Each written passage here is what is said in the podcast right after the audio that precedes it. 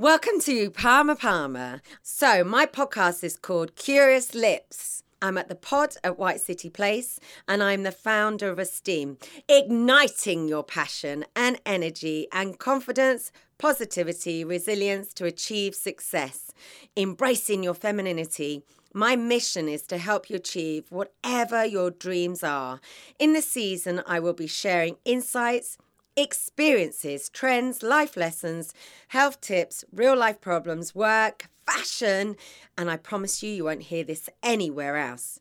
You can find me on Insta, Twitter, Facebook, LinkedIn, Palmer Palmer. So good they named me twice. If you like what you hear, please, please share and tell a friend. So I hope you get some inspiration today and let's go straight into it. So today I'm talking avoidance. And this is linked to post traumatic stress. So let's just explain what post traumatic stress is. It is a disorder, it is a mental disorder, usually after a traumatic event. And what happens is your thoughts, your feelings, your dreams, affect everything in you. So it's a mental and physical distress. So this can um, manifest itself in literally just stopping you and getting you stuck. Um, so it's like crippling you from living life. So, avoidance, it works in the short time because, let's be honest, it is a coping strategy. Okay. And we've all got those. I've got them as well still, but I'm far more aware these days of any coping strategies and I try and face them head on. So, what I would say if you are staying in that avoidance, like I said, in the short term, but in the long term, it will cause you more problems. So it will then manifest itself emotionally. So anything that you've got post traumatic stress or avoidance will become an emotional problem. And this is where we start escaping into it. So, actions to prevent uncomfortable emotions from really could be something like fear, sadness, and shame. Now, let's be honest, I think we've all got fear, We've all got shame, toxic shame sometimes. Something can be so toxic that it can ruin your life. And we've all got sadness. So, what kind of avoidance of escapism can we go towards?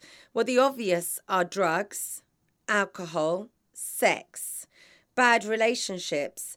Um, these are all coping strategies. And like I said, they're short term relief. But in a long term, our emotions will grow stronger and we will really, really suffer. We have to be mindful as well of cluster of behavior.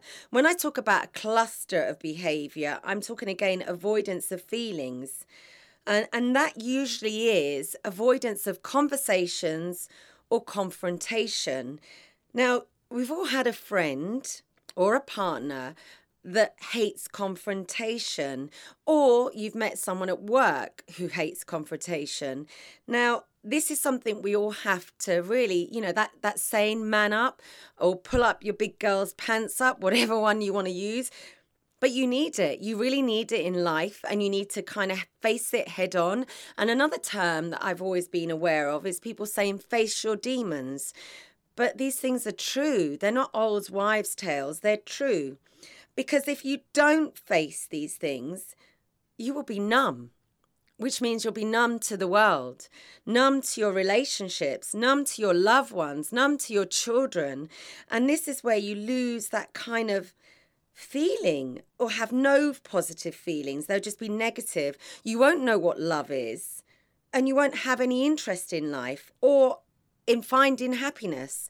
So, we have to be so mindful that we don't become an island where we just push all these feelings and emotions away.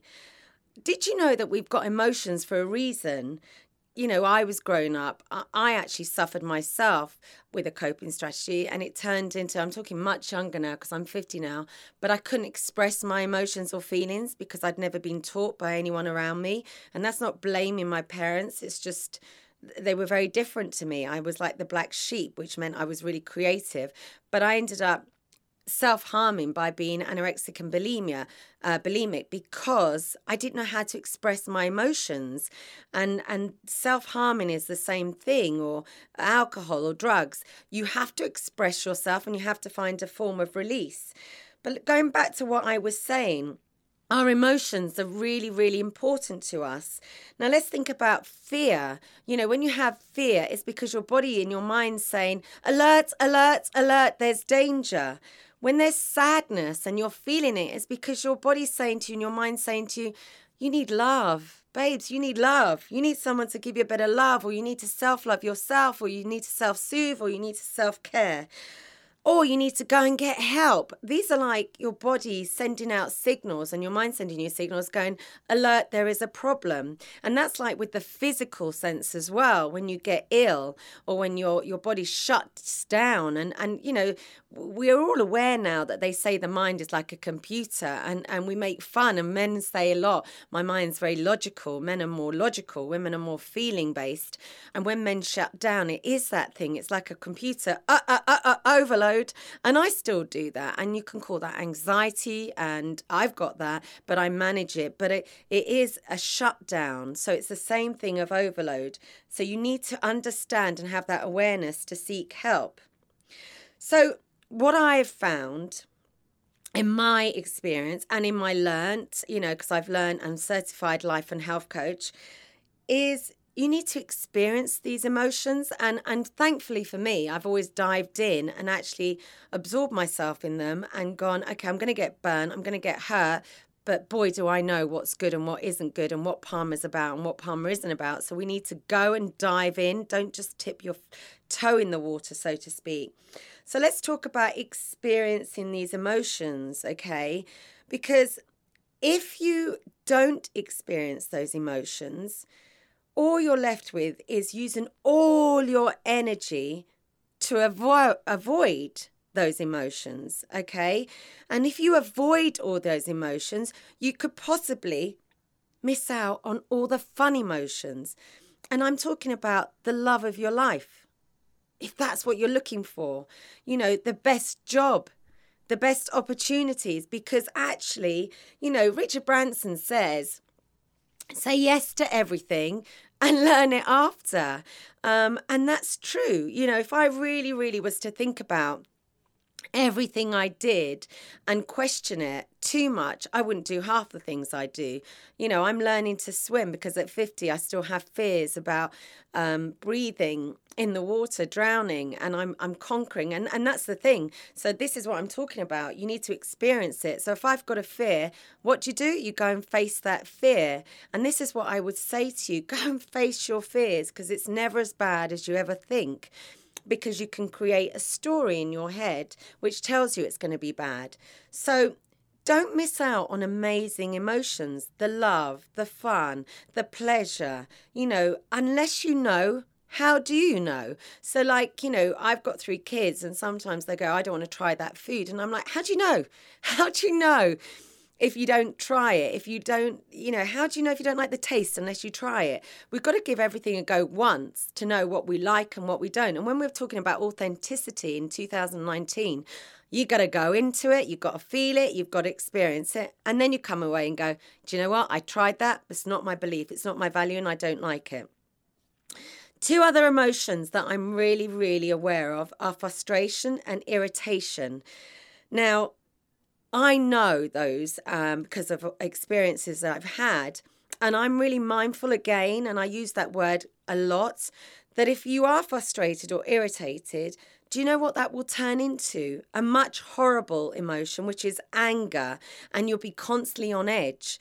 And actually, to manage anger and being on edge is not easy. To manage frustration, you can manage that, and irritation, because you can just kick it out of your life. You can say, That's frustrating me, it's not working, so boo. Or find a solution. That's what I always say. You know, if I can't do something and I can see I'm getting stressed and overwhelmed and I'm starting to feel those kind of being on edge or anger, I go, okay, I attempted it. But it's not my babe. It's not the thing I was meant to do. So I'll go and find someone amazing that is good at it and and I and that's where you have to invest in it. You pay someone or you find a friend. It's like it's like you know uh, you know the, the show being a millionaire you know phone a friend or seek a friend or ask the audience whatever find someone um, because you have to manage that. You cannot live on anger and being on edge all the time. That high alert going from one to a hundred is what then makes you go into paranoia, schizophrenia, and all these other things. So please be please, please just think about it. So, if we manage our emotions, what happens is we tend to be more in control. And actually, the more you journal it and you write it down and go, I am frustrated or I am angry, but you write it down, you will release it. If you will tell that person that's frustrating you, do you know what? You're really annoying me. You're really frustrating me because I asked you to do this. And that's like in relationships. If you asking your partner or someone you live with to clean their mess after themselves and they don't, you ask them once, you ask them twice, and then you go, no more. I'm done with asking you. I'm out of here. I'll go and find someone else to live with. Um, you know, that's what happens in relationships. I'm done. Sell by date. Hit it out of it. You know, we need to know our limitations. We need to know our boundaries and set them. So manage those emotions, which in turn you'll be in control. Release them in a calm environment, in a calm state. And environment is really, really important because if your environment is toxin, it's not good for you. So it'll make you more on edge. So find the environment suits you, find the people that suit you.